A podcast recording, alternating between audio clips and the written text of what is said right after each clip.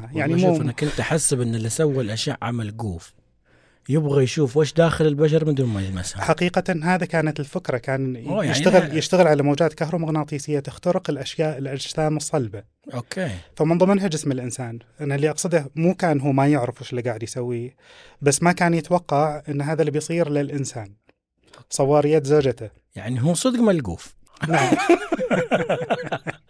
معظم الاختراعات تجي من هذا من هذا المنحى إن الواحد يكون من اللقافة. ملقوف محب للاكتشاف. يا الله يا أبو علي ومن هنا بدأت. يعني أول ما ابتدى بس له اشعه إكس أو الاشعه هذه اول أعزائي المتابعين اسمي عبد الله المحروس وحياكم الله في بودكاست معطف.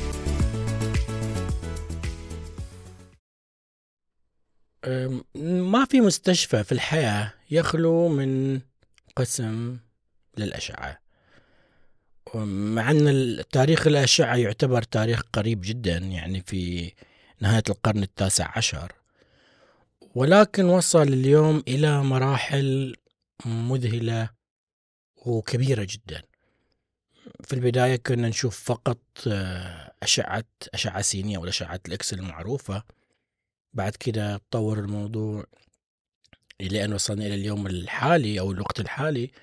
صرنا نشوف أشعة آه، رنين مغناطيسي أشعة مقطعية طب نووي أو أشعة نووية علاج بالإشعاع تداخلية ultrasound و و و إلى آخره. صارت أشكال كبيرة وكثيرة ومتنوعة للأشعة المستخدمة سواء تستخدم في المجال التشخيصي أو في المجال العلاجي.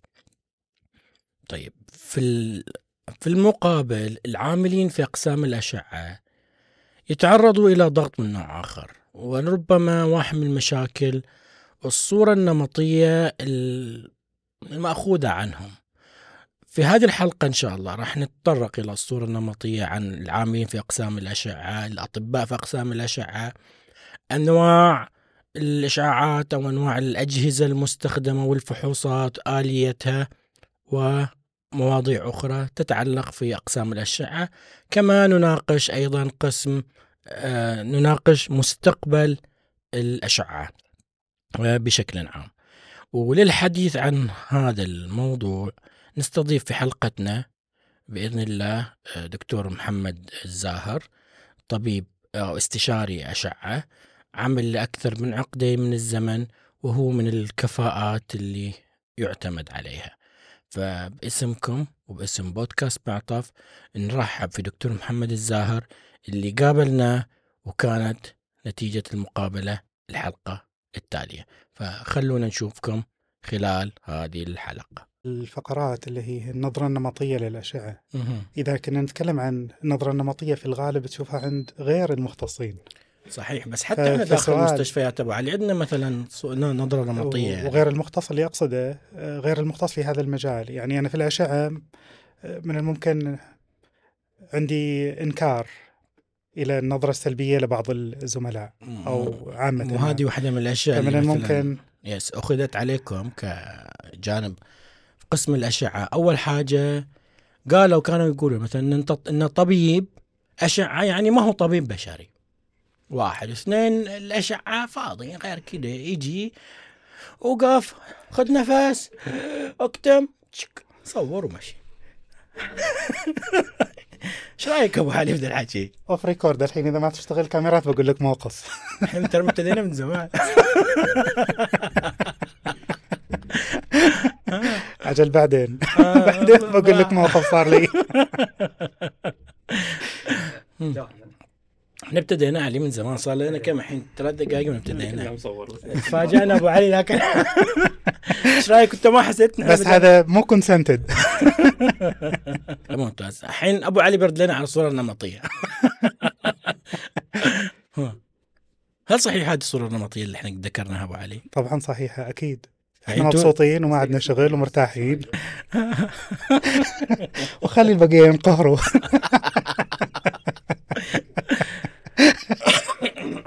هذه بتصير افتتاحية الحلقة أبو علي. إيه إحنا فاضيين ما عندنا خلي الباقيين يقولوا حط لك افتتاحية الحلقة. أحد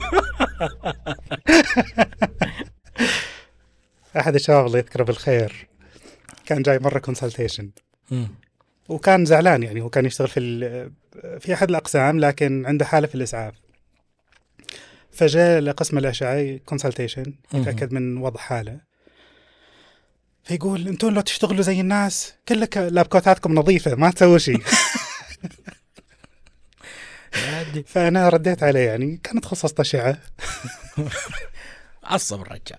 ما عصب كان ردي هذا لكن يعني طيب وين المشكلة؟ يعني لو لكل ظل- لو مقام ظل اللاب مقال. كوت نظيف يا أخي أنا أشوف طبيب الأشعة إنسان أنيق. مو كل تخصصات الأشعة. الطبيب يظل جالس على كرسي ويكتب تقارير. أم، ناخذ كمثال الأشعة التداخلية عندنا كمثال دكتور باسم تخصص أشعة تداخلية. الغرفة اللي يصير فيها الإجراءات كأنها غرفة عمليات من ناحية إنه لازم يتعقم يلبس آه، ال apron حق العمليات آه، في خلال هذه full sterile طبعا هي full sterile according إلى الفحص المعمول أو. الإجراء اللي قاعد يعمله خصوصا لما تكون تصوير للأوعية الدموية فما يظل مو قاعد على كرسي يظل واقف في بعض الأحيان زي ما ست ساعات. علي هي الصورة النمطية اللي أخذت عن قسم الأشعة والجانب الثاني طيب هل طبيب الأشعة هو طبيب حقيقي طبيب بشري دارس طب بشري ست سنوات وأخذ سنة امتياز نعم. وبعدين فليش ليش بعض الأشخاص أو حتى يمكن بعض التخصصات بعض الزملاء ينظر على إن طبيب الأشعة إنه هو ما هو طبيب بشري من الممكن غير الأطباء. يعني ال- ال- الفكرة أن تخصص الاشعه من التخصصات شبه الحديثة مو من التخصصات القديمة جدا في الطب. فلما نذكر كمثال خلينا نتكلم عن تاريخ الأشعة. أوكي. من أو متى ابتدت اول الأشعة؟ صوره أشعة اول صوره أشعة أخذت في عام 1895 هذا عالم فيزيائي ألماني صور زوجته كان يجري تجارب على ال- الموجات الكهرومغناطيسية. أها. وطلعت وياها الأشعة بالصدفه صدفة. نوعا ما يعني يعني شوف مو أنا كنت أحسب إن اللي سوى الاشعه ملقوف يبغى يشوف وش داخل البشر من دون ما يلمسها. حقيقة هذا كانت الفكرة كان يعني يشتغل لا- يشتغل على موجات كهرومغناطيسية تخترق الأشياء الأجسام الصلبة. okay. فمن ضمنها جسم الإنسان. أنا اللي أقصده مو كان هو ما يعرف وش اللي قاعد يسويه بس ما كان يتوقع أن هذا اللي بيصير للإنسان. صور يد زوجته. يعني هو صدق ملقوف. نعم معظم الاختراعات تجي من هذا من هذا المنحى أن الواحد يكون من اللقافة. ملقوف محب للاكتشاف يا الله يا بعد ومن هنا بدأت. يعني أول ما ابتدى بس له اشعه إكس أو الاشعه السينيه هذه هذه أول ما بدأت الأشعة نعم okay، صحيح. بعدين؟ طورت يعني بقول أن في آه، في بداية ال 1900 بعدين ظهرت الأشعة التلفزيونية. يمكن الأشعة التلفزيونية في في منتصف 1900 1950 1955 56 آه، بعدها في 1971 تقريبا صارت الأشعة المقطعية. أوكي.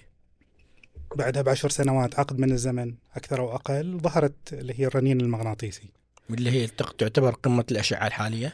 ما نقدر نقول إن هذه قمة عن هذيك، هذه أفضل من هذيك أو ذيك أفضل من ذي، لأن كل واحدة لها مجالات معينة ويعني بقول اختصاصات معينة. إن شاء الله خلال الحلقة نعرف كل اشعه مين مناسبة له وإيش التشخيصات من. الصعب جدا إحنا ممكن نذكرها بشكل جدا مختصر وموجز.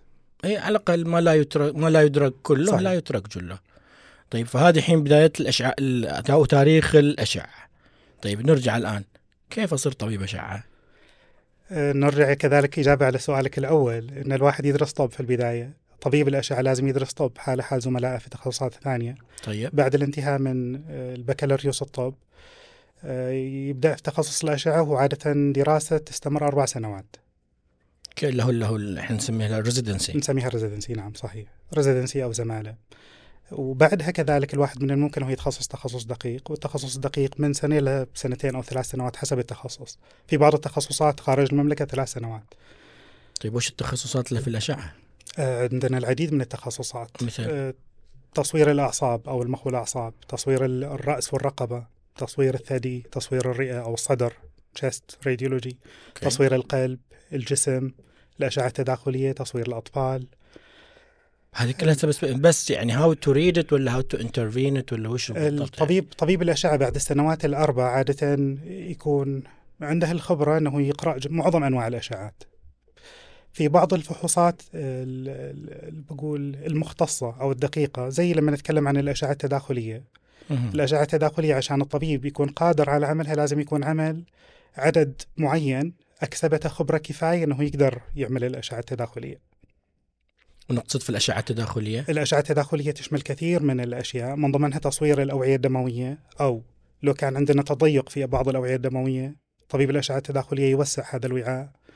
اللي هو الشريان أو الوريد ويحط من الممكن فيه آه، دعامة. نفس. تشبه تش- تشبه الدعامة حقت القلب والأشياء هذه؟ تماما. مماثله لها تماما. نفس نفس الإجراء. لكن الفرق إن هذا في القلب هذا في الاوعيه الدمويه المختلفه في الجسم. آه، okay. من الممكن إنه ياخذ خزعات عينات آه، طبيب الأشعة. طبيب الأشعة التداخلية. نعم صحيح. وزي ما قلنا إحنا أكثر ناس تفكر إنه الاشعه إنه طبيب الأشعة تحديدا بس يعطوه الفيلم أقرأ. تمام. أو يعطوه السي دي أو يعطوه الأشعة وإن مثلا ال technician أو ال specialist اللي معاه الشخص اللي يصور هم يعتقدوا في فكرة بهذا الخصوص. إنه عشان كذا ال- الزميل اللي قال لك ان لبكوتاتك تضل نظيفة دائما إيه، يعني. هذه لما نتكلم عن التخصص العام في البداية أشعة تشخيصية diagnostic radiology أو diagnostic imaging. هذا هو الت- التخصص الأول. بالرغم أني أنا ذكرت لك كثير من ال- اللي هي التخصصات الدقيقة في الأشعة لكن معظمها تخصصات تشخيصية مو علاجية. الأشعة التداخلية من الممكن تكون تشخيصية أو علاجية بالرغم أن فيها تدخل. يعني من الممكن طبيب الأشعة التداخلية يشخص فقط وجود تضيق في الشرايين بس ما يقدر يتدخل بالأشعة التداخلية يطلب إجراء عملية لهذا المريض أو ذاك. بينما بعض الحالات من الممكن إنه يجري هو سواء زي ما قلت قسطرة أو اللي نفترض إنه كان عنده توسع كيسي في الأوعية الدموية يحط فيه آه، ما يسمى بالكويل أو إنه هو يقفل هذا التوسع عشان يمنع من حدوث النزيف مستقبلا في حكاية ال aneurysm والأشياء هذه. ال aneurysm نعم أحسنت. ال aneurysm okay. صحيح. آه ما شاء الله ترى شفنا الحين طبيب أشعة في الأصل طبيب بشري. فما حد يفهم إنه طبيب بشري ترى طبيب بشري okay؟ زين؟ اللي يتهموه. زين والأقسام ما شاء الله الآن. ما قلنا الأشعة العادية دخلنا في التداخلية شفنا الأشعة المقطعية المغناطيسية. في بعد الظهر شيء يسمونه nuclear medicine بس هذه الاشعات اللي ذكرتها أنت الآن هي عبارة عن الأجهزة اللي يتم فيها إجراء الفحوصات. وهذه قصدها تشخيصي فقط. آه غالبا نعم غالبا نعم. آه لكن لما نذكر نذكر اللي هي تخصصات الدقيقة لما نذكر كمثال أشعة ال- اللي هو الأعصاب أو الجهاز العضل العظمي العضلي. هذا هذا النوع من التخصصات ما يشتمل فقط على جهاز واحد. إذا أخذنا ال musculoskeletal radiology أو تخصص تصوير العظام والمفاصل هذا التخصص يعتمد على الأشعة السينية الأشعة العادية الأشعة التلفزيونية الأشعة المق- المقطعية وكذلك الرنين. طيب. أنت ذكرت من شوي الأشعة النووية كمثال آخر على مم. الأجهزة. هذا اللي هو تخصص مختلف تماما عن الأشعة التشخيصية العادية. يعني أنا من الممكن بعد ما أنهي برنامج التدريب أو residency في الأشعة العامة صيب أروح أتخصص في الأشعة النووية. وش حكايتها هذه؟ هذه تخصص مختلف تماما آه، يعتمد على مواد تحقن في الجسم بشكل عام. وبعدين في كاميرات خاصة آه، يسموها جاما كاميرا. مثلا يعني؟ مواد أو عناصر مشعة شبيهة آه، لليورانيوم. بس ما هو شبيهة, شبيهة لليورانيوم. من نوع أنه هي تشع. لكن عادة يكون عمرها اللي هي اللي يسموه نصف العمر يكون. عادة قليل. أبو ساعات مثلا؟ ساعات عادة نعم. عادة ساعات. لأنه معروف إنه مثلا آه، المواد النووية أو الأحجار النووية أو العناصر النووية عادة ال half-life حقها والعمر نصف العمر حقها يكون طويل يمتد حتى في إلى الغالب في الغالب المواد الطبيعية في الغالب. لكن إحنا نتكلم عن مواد يعني مصنعة خصيصا لتصوير الأشعة.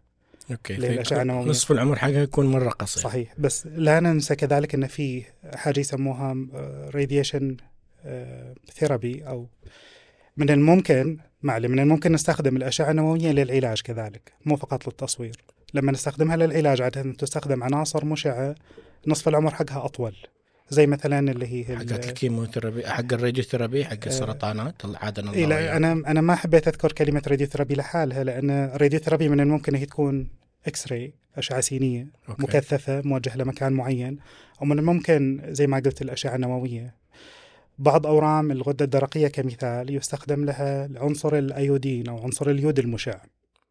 هذه اللي تستخدم في علاج السرطانات في علاج سرطان الغدة الدرقية نعم. فقط. لأن الأشعة النووية استخدام لما ذكرنا من شوي انها تستخدم عناصر مشعة مصنعة هي عنصر مشع بالإضافة إلى آه، عنصر ثاني حامل للعنصر المشع. أوكي. بحيث إنه يتوجه إلى مكان معين. ذكرنا الحين اللي هي الغدة الدرقية. الغدة الدرقية تمتص اليود بشكل شرح. جدا. فاستخدام العنصر المشع العلاجي من الأيودين هو نفس الأيودين لكن العدد الذري تقريبا أنا ما عندي خبرة كافية في الأشعة النووية دراستنا لها كانت جدا محدودة. يبغى لنا مدرس كيمياء. حق الأعداد الذرية. فالعنصر هذا يروح إلى أي مكان في خلايا غدة درقية. لما يكون لا قدر الله أحد مصاب بسرطان الغده الدرقيه ومنتشر. أوكي ونفس الفكرة بالنسبة للعلاج الإشعاعي. بالنسبة إلى باقي مثلا سرطانات عادنا الله وإياكم. بس أنا- مواد مختلفة أو عناصر مختلفة. أنا زي ما قلت لك أبو فاطمة اللي هو أنا ما ما أنا مختص في هذا المجال لكن في أنواع مختلفة اللي هي من العلاجات الأشعاعية غير الأشعة النووية. في أشعة مسلطة. الأشعة المسلطة هذه عبارة عن أشعة أشبه ما تكون بالأشعة السينية تسلط على مكان معين فيه الورم. okay والأشعة فانا أنا ما عندي خبرة فيها كافية عشان أتكلم في تفاصيلها. لكن ولكن مو مو أشعة نووية. صارت عندنا فكرة مبدئية زين.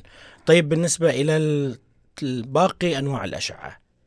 يعني مثلا خلينا ناخذ مثلا ال ultrasound. ال ultrasound تبغى تتكلم عن الفيزياء حق ال ultrasound أو الاستخدام الإكلينيكي حقه؟ متى نستخدم متى نحتاج؟ أي مريض يحتاج يسوي له ultrasound؟ طيب. وهل لو قارنا مثلا ال ultrasound بال CT scan هل نقدر نفاضل بينهم أو ال MRI؟ ولا لكل نوع من أنواع الأشعة في له استخدام ولا تشخيصات كل نوع من الأشعة له مزايا وعيوب. نبدأ. نبدأ بال... اذا نتكلم عن الأشعة السينية. أهم عيب فيها أن فيها آه، أشعة معينة. ممكن يكون لها ضرر. بمعنى معينة؟ آه، بمعنى ان هي من الممكن ان هي تاثر على التكوين الجيني في الخلية اللي هي ال DNA عشان كذا الحامل ما ما يصير إنها تتصور. عشان كذا الحامل ما تتصور. عشان كذا الواحد يخاف إنه يصور بشكل مفرط بد- بدون ما يكون في مبرر للتصوير. okay.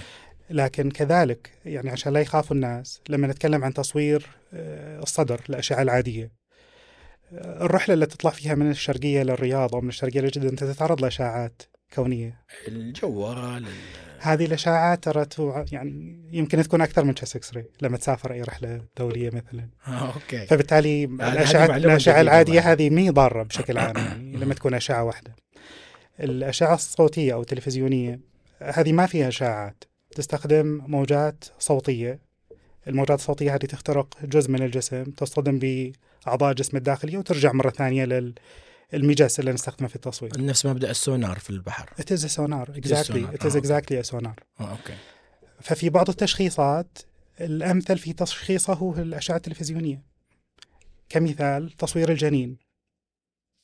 تصوير الجنين بال ultrasound هو أفضل شيء عشان يعرفوا عمر الجنين إذا كان في الجنين أي مشاكل. المرارة مثال آخر تصوير الأشعة التلفزيونية يعني آه، إحنا نقول إنه الموداليتي أوف تشويس أو ال- الخيار الأول والأمثل لأمراض المرارة استخدام الأشعة التلفزيونية. وبالنسبة للمرأة الحامل بتكون امن شيء لها ولجنينها هو آمن صحيح. لل- للآن اللي نعرف أنه آمن تماما. ولما قلت أن إحنا نصور الجنين مو فقط لأنه آمن لكن لأنه هو اللي يصور الجنين. يعني لما نتكلم عن الأشعة المقطعية فيها ضرر. ما تصور الجنين بالشكل اللي صوره ال- الأشعة التلفزيونية في الجنين بالتحديد. يا, سبحان الله. يعني في بعض الأمور اللي تسهل علينا تصوير الجنين ليش أقول لك يا. سبحان الله؟ إن في أشياء أنت تشوفها بال ultrasound ما تقدر تشوفها بال بال CT scan مو بالضرورة والعكس مو والعكس. بالضرورة صحيح مو بالضرورة لكل واحد زي ما قلت في البداية مزايا وعيوب. okay. هذه عرفنا الآن بالنسبة إلى ال ultrasound طيب. طيب ال CT يعني في شيء ثاني في ال ultrasound كنت تبغى تضيف؟ بذكر تصوير القلب اللي هو اللي يسموه ال echo هذا okay. أطباء القلب اللي يسووه مو أطباء الأشعة لكن استخدام ال- ال ultrasound أو الإيكو مهد وسهل إنهم يصوروا القلب وهو يتحرك okay في, ال- في الأشعة المقطعية مو من السهولة بمكان تصوير الأشياء المتحركة زي الإيكو الإيكو أنت تشوف القلب وهو يتحرك مباشرة okay هذه ميزة ولا عيب؟ هذه ميزة لهذا السبب يستخدموا اللي يسموه الإيكو لقياس أو دراسة وظيفة القلب. آه أوكي. وصارت تطورات واجد بالنسبة إلى ال- علم الالترا ساوند أو حتى أجهزة الالترا ساوند لدرجة الآن إن الآن أتذكر يعني حتى الشباب في المستشفى اللي عندهم البتر فلاي جوالك أو آيبادك وتشبك و...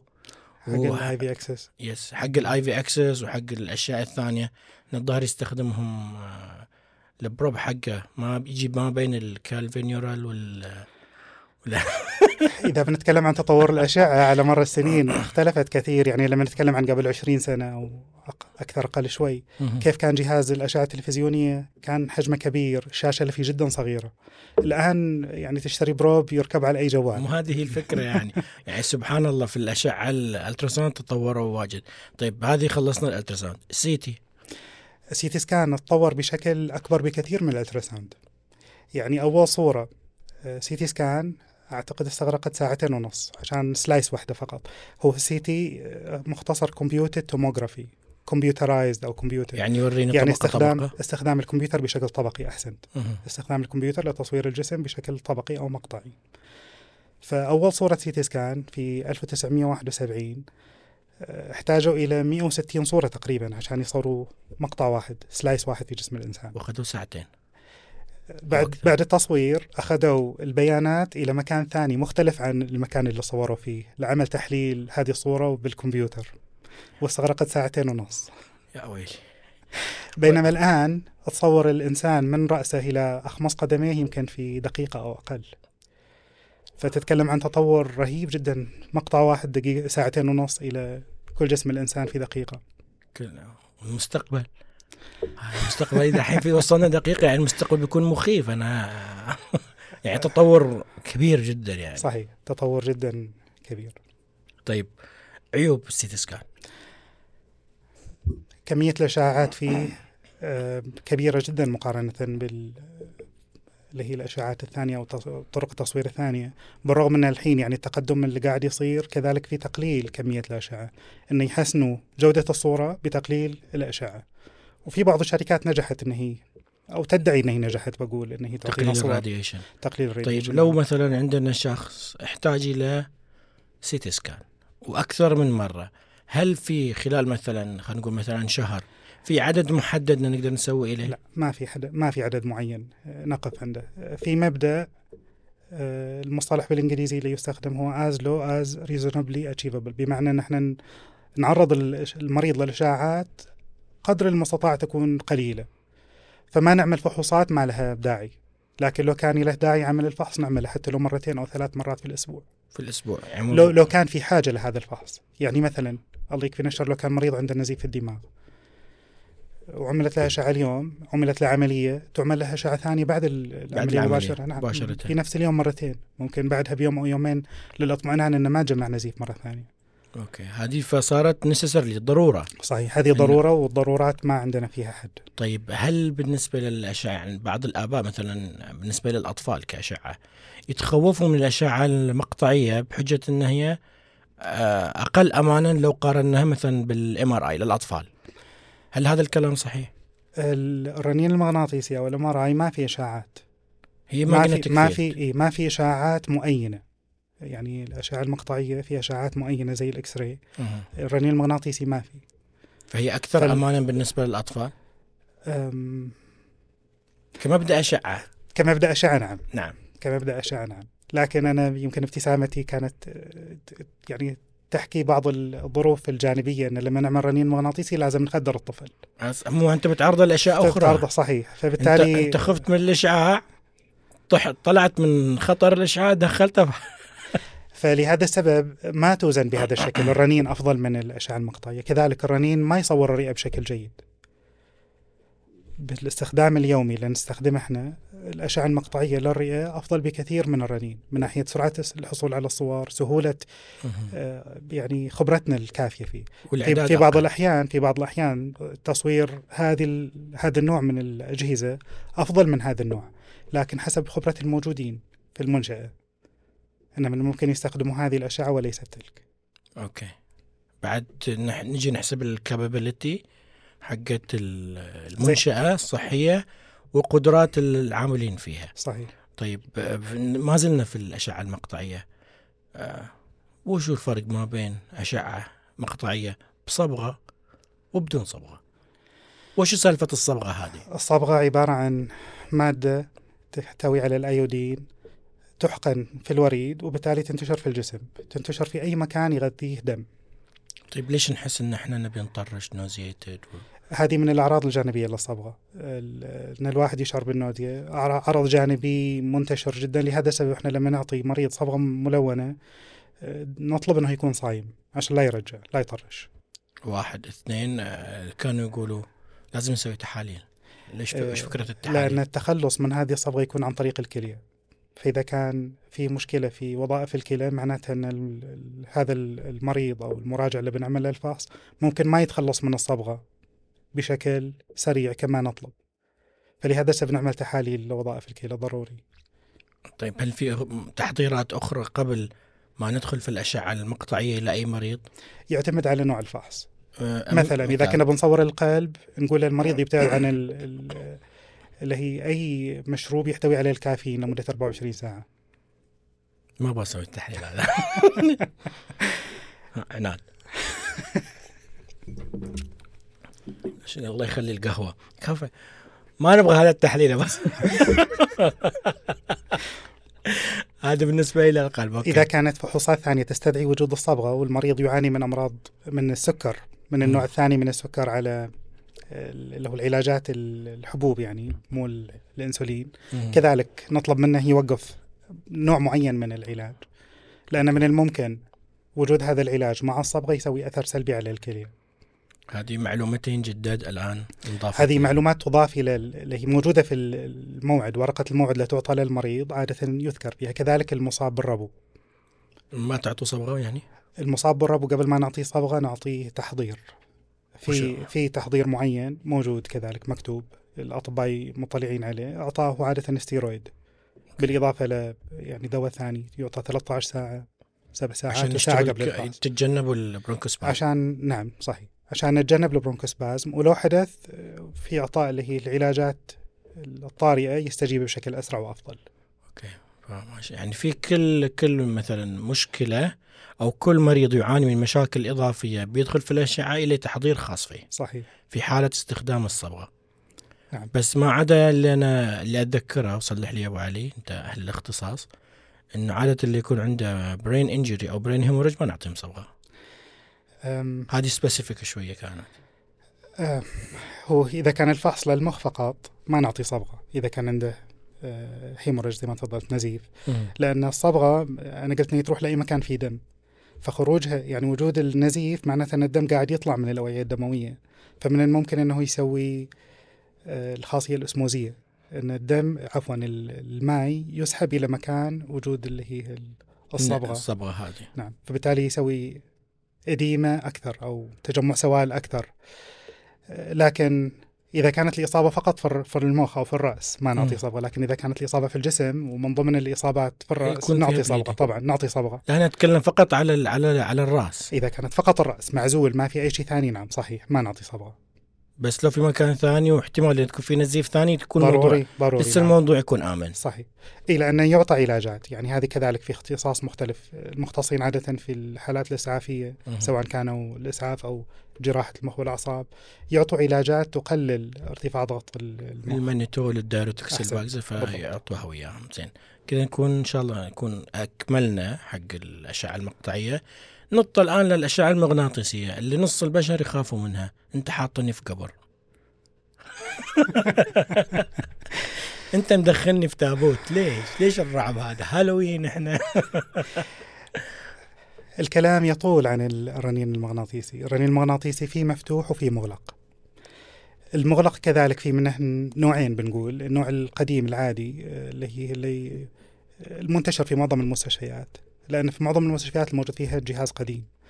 الأجهزة الحديثة أو الشركات شافت أن كثير من الناس زي ما تفضلت يخافوا حاطني في قبر ولا أنبوب ولا لا غير. إنك لما تدخل مع شغلة الجهاز تونج تونج تونج تحس كنا استغفر الله استغفر الله. منكر ونكير قاعدين يدقوا عليك. عشان كذا تحطوا لنا سماعات وقطن في اذاننا صح؟ يبغى لنا نشوف جوال يرن لأنك تسمع رنين وترد عليه هناك يعني يتحمل الرنين. طيب. ال خزر الشيطان. في الرنين المفتوح. الرنين المفتوح يمكن يتفادى هذه المشاكل لكن زي ما لكل جهاز مزايا له عيوب كذلك. أنا ذكرت من شوي إن الأجهزة القديمة عادة تكون حجم الفتحة صغير الأجهزة الجديدة حجم الفتحة أكبر شوية. شوية أكبر يعني 70 سنتي. كان هباب يعني صغير شوية. لكن من الممكن أنه يقلل القلق والخوف عند الناس خصوصا لما يكون حجمهم صغير. طيب هذه بالنسبة للبابل التصوير إيه التصوير في هذا اللي هو الجهاز أو الرنين المغلق المنتشر تكون جودة الصور فيه أحسن بكثير وأفضل بكثير من الجهاز المفتوح. الشركات لما صنعوا أجهزة الرنين المفتوحة في الغالب كانت مختصة بأشياء معينة. تصوير مفاصل كمثال. مو من السهل بمكان إحنا نصور الجسم أو القلب بجهاز رنين مفتوح. لأن في المغلق أفضل بيكون. قطعا. أوكي. وكذلك الأجهزة يعني المغلقة في لها قوة مغناطيسية معينة. كل واحد له مزايا في جودة الصور. المنتشر في معظم المستشفيات هو واحد ونص تسلا. في ثلاثة تسلا هذا المنتشر كذلك تجاريا. ثلاثة تسلا عادة تصويره أسرع وجودة الصور فيه أفضل عادة. بس هذه الكلمة مو يعني مطلقة لا لأن في بعض الحيثيات والخصائص في بعض الفحوصات. مختلفة لكن جهاز الرنين المفتوح عادة يكون فاصلة حاجة فاصلة ثلاثة فاصلة. خمسة أوكي. فما يجي حتى واحد فيكون تصويره أبطأ جودة الصور فيه أقل طيب وش المفروض آه وش ال- الصور اللي يقدمها لي الرنين المغناطيسي ومتى نحتاج ألجأ للرنين المغناطيسي؟ الرنين المغناطيسي يستخدم في تصوير معظم أعضاء الجسم تصويره جدا ممتاز في اللي هو الأعصاب تصوير المخ الحبل الشوكي جدا ممتاز. مم. الأشعة المقطعية ما عندها الإمكانية أن هي تصور آه، شكل الحبل الشوكي بشكل آه، دقيق مقارنة بالرنين المغناطيسي. يعطيك إياه تفاصيل.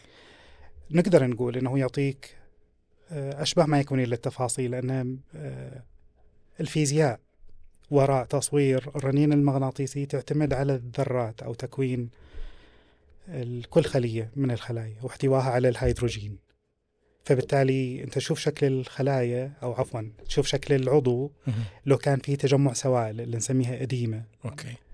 شوف بشكل واضح جدا في الأشعة اللي هي الرنين المغناطيسي أو تصوير المغناطيسي أوضح من ال CT scan طبعا. فكذا نكون تكلمنا الآن على الطب النووي أخذنا فكرة. ال ultrasound ال X-ray ال MRI. وانت استحريت يا ابو علي وأنا استحريت وياك. الحين آه خلينا نقول روتين العمل اليومي في الأشعة أو دور الأشعة الحالي كدور وكروتين عمل. وش كيف تشتغل؟ كيف يومك يبتدي؟ عادة المراجع يروح للطبيب في العيادة في مختلف التخصصات. أه، الطبيب المعالج في العيادة يطلب فحوصات إشعاعية أه، فحص طلب الفحص يروح إلى قسم الأشعة. يوم موعد الفحص تقني الأشعة يشوف الفحص. إذا كان الطلب واضح يعمل الفحص مباشرة. إذا كان الطلب مو واضح لما أقول الطلب واضح بمعنى أن مبررات الطلب مذكورة بتفاصيل كافية. إذا ما كانت كافية ضروري أنه يراجع طبيب الأشعة عشان يوصف له طريقة عمل الفحص. okay يعني بعض الأحيان تكون ما تكون كافية يعني. مثال كيف ما تكون كافية؟ مثال أن مريض جاء عنده renal colic أو ألم حصوات. حصوات في الكلى بما أنه كاتب حصوات في الكلى وذكر التفاصيل كذلك أنه ما في دم في البول ما في أعراض إضافية الفحص هذا لل- لاستثناء الحصوات واضح لكن لو كان الفحص عام فقط أبغى أصور الكلى وما ذكر مبررات ثانية ما ذكر ليش أبغى أصور الكلى. لأن تصوير الكلى لو كان فيه أعراض مختلفة عن الألم من الممكن تكون طريقة عمل الفحص تحتاج إلى صبغة ملونة. أوكي والصبغة هذه ممكن يكون عنده مع التحليل يكون في عنده مشكلة في الكلى؟ آه، مثال يعني. لا آه، اللي هي لما أقول أن الطبيب الأشعة يوصف طريقة الفحص لأن طريقة الفحص تختلف. لما يكون فحص الكلى كمثال من الممكن أنها تكون بدون صبغة لاستثناء وجود حصوات. لكن آه، لو كان في بول في الدم عفوا دم في البول لو كان. في دم في البول. أوكي. الفحص يستدعي وجود صبغة كذلك الصبغة هنا تختلف اللي هي نسميها مراحل إفراز الصبغة عن طريق الكلى، إحنا ذكرنا مسبقا إن الصبغة تفرز عن طريق الكلى، بالضبط فإحنا نصور الأشعة المقطعية للكلى في عدة مراحل بعد حقن الصبغة الملونة. هذه تعتمد على المبررات طلب الفحص. آه يعني مو بس إنه نعطي الصبغة والتصوير بيكون عام صحيح. فبصير دخول الصبغة آه، أثناء الديوريشن وخروج الصبغة. نصور في مراحل عدة آه، يعني في المرحلة الأولى المرحلة الثانية من الممكن في بعض الحالات. تستدعي نحن ننتظر خمسة إلى عشر دقائق إلى ربع ساعة عشان نصور ال- الصبغة وهي خلاص ظهرت في له الحالبين والمثانة. سبحان الله هذا علم جديد صراحة. ف- إحنا بالنسبة إلينا يعني هذه تفاصيل كانت غايبة أو مغيبة عن كثير من عندنا يعني. من الممكن يعني الاهتمام حتى لما أتكلم عن زملائنا الأطباء اهتمامه في النهاية للتشخيص للحصول على التشخيص الدقيق أو القريب من التشخيص النهائي. بس وش كيف أنت بتسويها؟ أنا مالي شغل أبغى أشوف النهايه الريزلت. صحيح. آه، أنت يعني سؤالك كان عن دور موظفي الأشعة. أو الروتين العمل في الأشعة كامل. يعني أنتم كقسم أشعة آه، بس أطباء بس تقنيين أخصائيين وش فكرتكم في يعني؟ في تقنيين في تمريض وفي أطباء. ولا, والدور؟ ولا ننسى كذلك دور يعني إداريين سواء كانوا سكرتارية أو آه، موظفي استقبال عشان إعطاء المواعيد. فقسم يعني الأشعة كأنكم ميني شركة. إدارة أو قسم هو مو بالضرورة إنه يكون مستقل في كل. القطاعات أو كل المستشفيات. في بعض المستشفيات من الممكن يكون جزء من المنظومة مثلا استقبال الأشعة وإعطاء المواعيد مو بالضرورة إنه يكون مختص بالأشعة. لكن الأفضل إنه يكون مختص بالأشعة عشان يعرف يعطي المواعيد حسب آه، بعض الأحيان حسب التخصصات. كمثال في بعض المستشفيات في يوم ال- الأحد أو الاثنين أو كذا أحد الأيام في الأسبوع تعمل أشعات المخ. أحد الأيام تعمل اشعات العمود الفقري الديسكات يعني سواء كانت للرقبه الظهر أو أسفل الظهر. عشان الإعدادات ما تختلف في الجهاز واجد يعني. عشان إن نقدر نستوعب عدد أكبر من ال- المرضى. الرنين المغناطيسي كمثال نستخدم coil أو جهاز يوضع على المكان اللي نبغى نصوره. مم. فلما يكون هذا هو المركب في الجهاز جهاز الرنين ما نغيره. فهذه يوفر علينا ولو كانت ثواني لكن على عدد كبير من المراجعين في ذاك اليوم يعني عدد أكبر من عمل الفحوصات في نفس الوقت. صحيح. صحيح. فهذه نقطة بعد جميلة. طيب بعد الاستقبال. أه، ذكرنا أنه يعطى موعد. بعد الموعد الإجراء اللي ذكرته مسبقا. إن فني الاشعه إذا كانت أه، تحتاج إلى وصف أه، لطريقة عمل الفحص يرجع إلى طبيب الأشعة لكتابة الآلية حق عمل الفحص طيب. اللي هي البروتوكول. يوم الفحص وش دور الطبيب في يوم الفحص؟ أم، تقصد قبل عمل الفحص إذا كان يستدعي وجوده ممكن يتم التواصل معه. كذلك يعني لتوصيف طريقة عمل الفحص أو التأكد. ممكن الطبيب يطلب من المريض بعض التاريخ المرضي عشان يطمئن إن هذا هو الفحص السليم والدقيق لهذا لو الفحص كطبيب أشعة أنه بيكون موجود بعض الأحيان أثناء الفحوصات بس مش كل الأوقات. صحيح بس ضروري وجود طبيب الأشعة في مكان قريب إذا كان في داعي لحقن الصبغه الملونة. طبيب الأشعة لازم يكون في قسم الأشعة موجود بالقرب من المكان. طيب وبعد ما يخلص المريض ويمشي بالسلامة الأشعة تحول الطبيب يحول طلب الفحص والفحص نفسه للطبيب اللي بيكتب آه، هذا التقرير يراجع صور الأشعة ويكتب التقرير عليها. وبعد كده طبيب الأشعة يقوم؟ بكتابة التقرير. بكتابة التقرير لو قراءة الأشعة طيب. هذه قراءة الأشعة يعني كتابة التقرير كتابة بعد ما التقرير. يقنع طيب ع- على هذا البارت هل مروا يعني مرت عليك تحديات في في قراءة الأشعة وفي كتابة كثير التقارير؟ كثير كثير جدا. يعني هذه من أكثر التحديات التحديات اللي يواجهها طبيب الأشعة. من الممكن يكون في طلب الأشعة من الطبيب المعالج. في بعض الأحيان يبخلوا علينا زملائنا الأطباء ما يكتبوا كل المبررات لهذا الفحص. كمثال أشعة للمخ يكتب هيدك صداع. من منا ما يجيه صداع؟ إحنا كلنا مصابين. إحنا كلنا نشرب قهوة. بدون ذكر مبررات ثانية. فنحتاج بعض الأحيان إلى تاريخ مرضي كافي عشان توصيف الفحص بشكل جيد. في بعض الأحيان تواجهنا صعوبات بسبب قلة خبرتنا في بعض ال- الأمراض. يعني في بعض الأمراض اللي بقول غير منتشرة. نشوفها للمرة الأولى أو نشوفها مرة في السنة أو مرة كل كم سنة. فنحتاج إلى استشارة زملائنا في تخصص الأشعة. بعض الأحيان تستدعي استشارة أحد مختص بالتخصص الدقيق.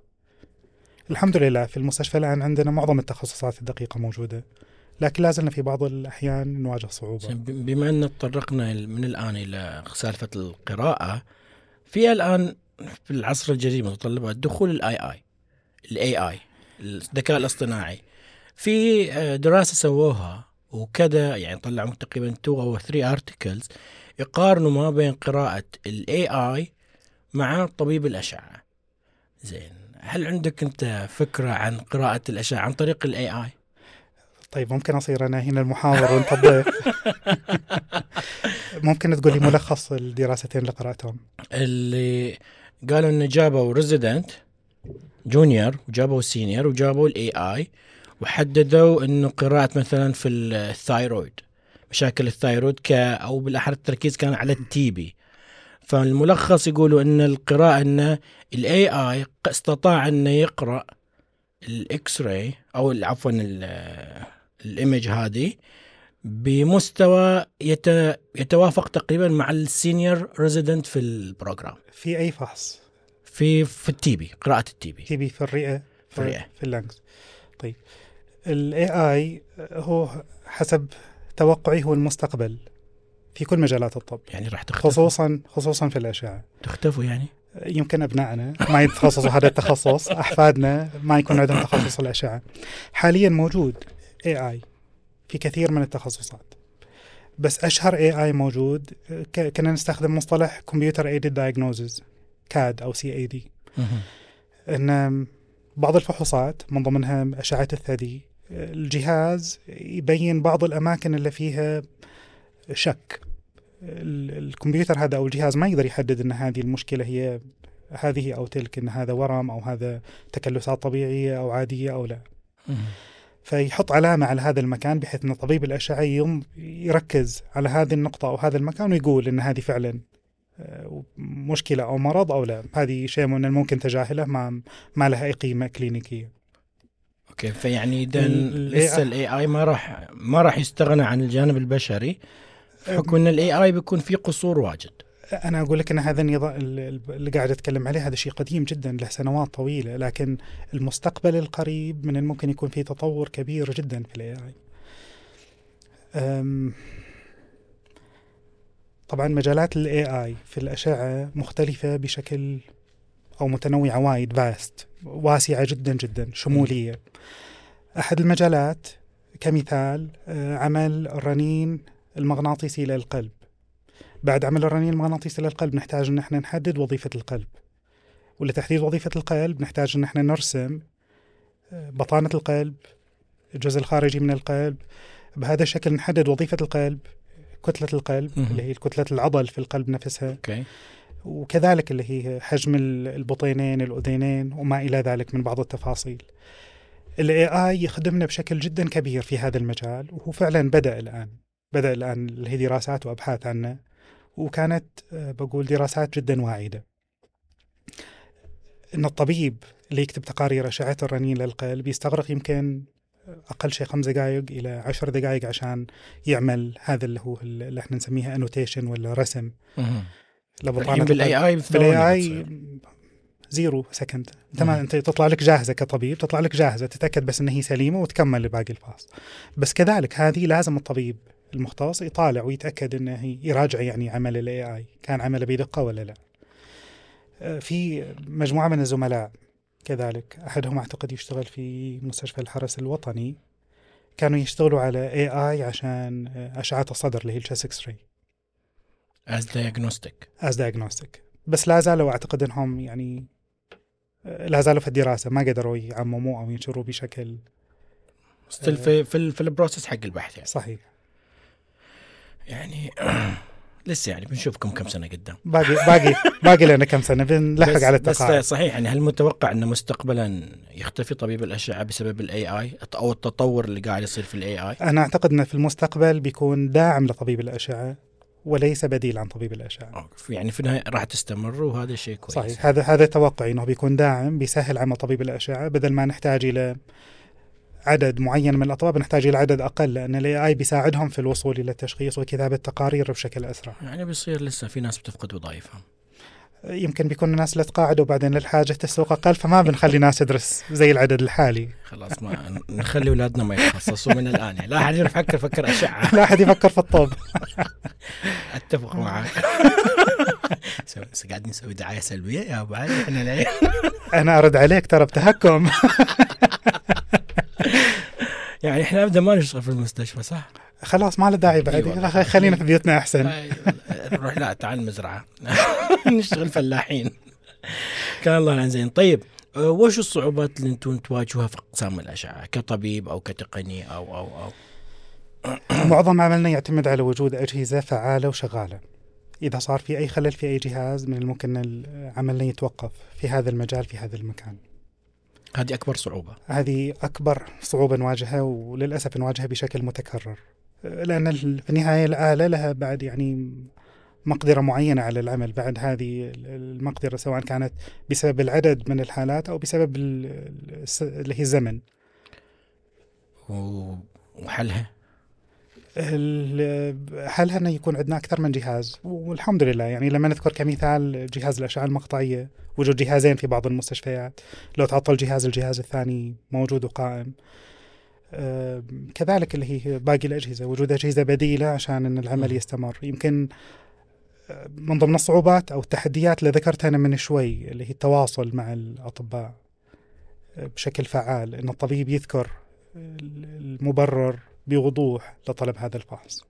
ما يعط... خلينا نقول الأغلب أو الأكثر ما يعطوكم مبررات فحص ولا هم قلة؟ أنا ما أقدر أقول أغلب أو أقل أنا ما عندي نسبة معينة. فما عندي إحصائية عشان أذكر إنهم أغلب ولا أقل لكن عدد لا بأس به. يعني تصادف تقريبا في اليوم مرتين ثلاث؟ يعني يوميا نعم. يوميا نشوف إنه في فحوصات مو مذكور فيها مبررات واضحة. أوكي فمعناته إن العدد يعتبر كبير نسبيا. لكن لما نقول إن عدد الفحوصات اللي تجرى يوميا كبير جدا في الأساس فممكن لهذا السبب نقول لك أنا ما عندي نسبة. نسبة وتناسب. صحيح. فمن ممكن العدد قليل لكن عدد الفحوصات كبير المجمل فبالتالي تطلع نسبة قليلة. لأن لما أنا أمر عليكم مثلا كذا خطفة سريعة في قسم الأشعة أقدر أشبهكم إن أنتم من الأقسام اللي تعتبروا كخليه نحل في في, في نفس الوقت ال ultrasound شغال. في نفس اللحظة ال CT ال MRI ال intervention هذا ال intervention ترى أنا مستهوين مسوي حكاية ثانية يعني. أحس انه في نستضيفك نستضيفك إن شاء الله الأسبوع القادم حياك. لا إيش بسوي؟ أخاف أنا. نخليه يسوي لك assignment يوم nursing هناك. إي إي إي وش علي؟ عادي اشتغل أتشرف يا أبو علي. أحس الأعمال اللي داخل يبغى لها رجال. كلم أبو علي يضبطك. اي أبو علي إجازة. إجازة طويلة بس يضبطك هناك ما عليك. اي ما يهمك. زين بالنسبة لل intervention نرجع لهم شوية يعني الفترة الأخيرة لاحظت أو اللي كثر الطلبات إن مشاكل بالنسبة إلى ال IV من بتركبوا PICC line والأشياء هذه ك vascular وش الأشياء بالمجمل العام اللي تشتغل في ال intervention غير تركيب ال IVs أو الكاثيترات السنترال هذه. إيه، يعني اللي بقول أنا إن فيها central lines نعم. central lines بمختلف أنواعها. آه، اللي هي ال fistula أو حق غسيل الكلى. حق غسيل الكلى. ال fistula لو كان فيهم تضيق آه، الطبيب المختص في الأشعة التداخلية من الممكن إنه يعمل تقييم evaluation إلى ال fistula وكذلك يوسع لو كان في تضيق اتذكر أن سلفة ال fistula كان يركبها ال vascular surgeon في العمليات. صحيح صحيح. أنا أقول لك إنه هو يقيم وضعها. لو كان فيها انسداد هو يعالج الانسداد عن طريق القساطر. بدل ما أخذ المريض للعمليات و... تخدير كامل و والى آخره. صحيح. قسطرة تروح إلى مكان الفستيولا يصور أول شيء يتأكد إن هي ممكن علاجها ولا لا. إذا ممكن علاجها يوسعها بالبالون ولا بطرق مختلفة. أنا أجهل كثير منها. طيب أشياء أخرى غير الفستولا والكا واللاينز كثير من الإجراءات. لو كان في نزيف في أي مكان في الجسم من الممكن أن طبيب الأشعة التداخلية عن طريق تصوير الشرايين يروح إلى مكان النزيف ويقفل الشرايين اللي تنزل. أه، بعض الأحيان ما بعد الولادة نزيف ما بعد الولادة إنه يدخل بالأشعة التداخلية وهذا يعني سيفز أو يحفظ الرحم. سابقا كان مع النزيف ما بعد الولادة ممكن استئصال الرحم. لكن قل الموضوع. لكن مع طبيب الأشعة التداخلية من الممكن أنه يعالج النزيف بدون ما يستأصل الرحم. التليفات الرحم كذلك من الممكن علاجها بالأشعة التداخلية. ال samples هو ال biopsies العينات. ال biopsies في الغالب اللي يأخذهم عندنا في المستشفى هو طبيب الأشعة التداخلية. لكن من الممكن إن اللي عنده تخصص في أشعة الجسم كمثال هو اللي يأخذ عينات الجسم من الممكن. لكن حسب الإجراء في المستشفى عندنا إن طبيب الأشعة التداخلي هو اللي يأخذ العينات في أي مكان في الجسم. أوكي فهذه بعد زادت فهذا طبيب أشعة لا كنت حقه مو نظيف. لا ابدا. صح لا. ما يصير نظيف لا كوت حقه. الله يكون في العون. طيب أنا اضمن لك نظافته لكن يعني ما شفته وصف ولا مرة ما شاء الله عليه. انه وقت دا اشتغل يشيله ما يخلي. زين أبو علي وش مستقبل الأشعة؟ وكيف ترى مستقبل الأشعة في العصور القادمة؟ إحنا نتكلم عن التطور خلال الفترة الوجيزة الماضية أه، لما نتكلم أو ذكرنا من شوي الأشعة المقطعية الصورة الواحدة كانت تستغرق ساعتين ونصف الحين جسم الإنسان مجمل يستغرق دقيقة أقل أو أكثر بقليل فالتطور خلال فترة وجيزة من الزمن يعني بدأت الأشعة في 1970 إحنا الحين 2020 تقريبا 50 سنة 30 20 تقريبا 50 سنة. تطور عظيم جدا. الآن آه نتكلم عن تصوير القلب كمثال. تصوير الأشعة صعب جدا للأشياء المتحركة. القلب من ضمن الأشياء المتحركة. okay. فنحن تمكنا من تصوير القلب برغم أنه يتصور على مراحل والقلب ينبض ويتحرك. في بعض الأجهزة اللي يقول لك إن هي ممكن تصور القلب في نبضة واحدة فقط. one heart beat فالمستقبل يعتمد على استثمار الشركات الآن. الشركات كثير منها قاعدة تعمل على أنها تقلل كمية الإشعاع وتحسين جودة الصور مع تقليل كمية الإشعاع. على أنت ذكرت من شوي سؤال عن الأطفال. المفروض أن كل أجهزة الأشعة الحديثة فيها بروتوكول خاص بالأطفال يقلل كمية الأشعة ويعطينا صور كافية لتشخيص. الأطفال. زين. في أتذكر في كان ظهر مقطع أو فيلم على الخيال العلمي انه كانوا يجيبوا كبسولة يعطوها للشخص يبلعها وهذه الكبسولة تطلع لك سكان حق الجسم كله. هذه موجودة لتصوير الجهاز الهضمي. بس للجهاز الهضمي مو خيال علمي دي موجود. لا أنا أقول لك الجهاز الهضمي هذا الفيلم قديم كان. أيوه لا. زين فإنه مو بس الجهاز الهضمي لا كل شيء عندك في الجسم دي كان سكانت من هذه الكبسولة. فهذا الشيء موجود بس الآن عندنا الجهاز الهضمي. الجهاز الهضمي موجود نعم بس غير ما هذا طبعا مو في تخصص الأشعة. لا يقول لك تحط هذا على هذا تطلع لك بفكرة يعني. ما تدري الحين يطلع لك virtual imaging يعني تحط مريض على table كذا زي زي ما تفضلت الخيال العلمي ما تدري يعني لعل نصل إلى هذه المرحلة مستقبلا. وساعتها ال AI هو اللي بيسوي كل شيء بيبغى بس واحد يشغل الماكينة. يمكن حتى بالتفكير بعد إذا وصلنا ل والله هذه أحسن شيء. بس ناكل ونشرب ونفكر. الله يكون في العون يا أبو علي. صراحة نورتنا في بودكاست معطاف أنا سعدت سعدت جدا بلقائكم. شاكر لك حضورك شاكر لك تنويرك المكان. تحب تقول لنا كلمة أخيرة؟ أشكركم على الاستضافة فاطمة. استمتعت معك صراحة. وما حسيت بالوقت وياك داخلين في الساعة. أعزائي المتابعين شاكرين لكم حضوركم واستماعكم للحلقة. لا تنسوا الاشتراك في القناة ودعم زر الإعجاب والنشر. يعني قولتنا subscribe like و share. وشاركوا الحلقة مع أحبابكم وأصحابكم. وكان معاكم من خلف المايك عبد الله المحروس ونلقاكم على خير.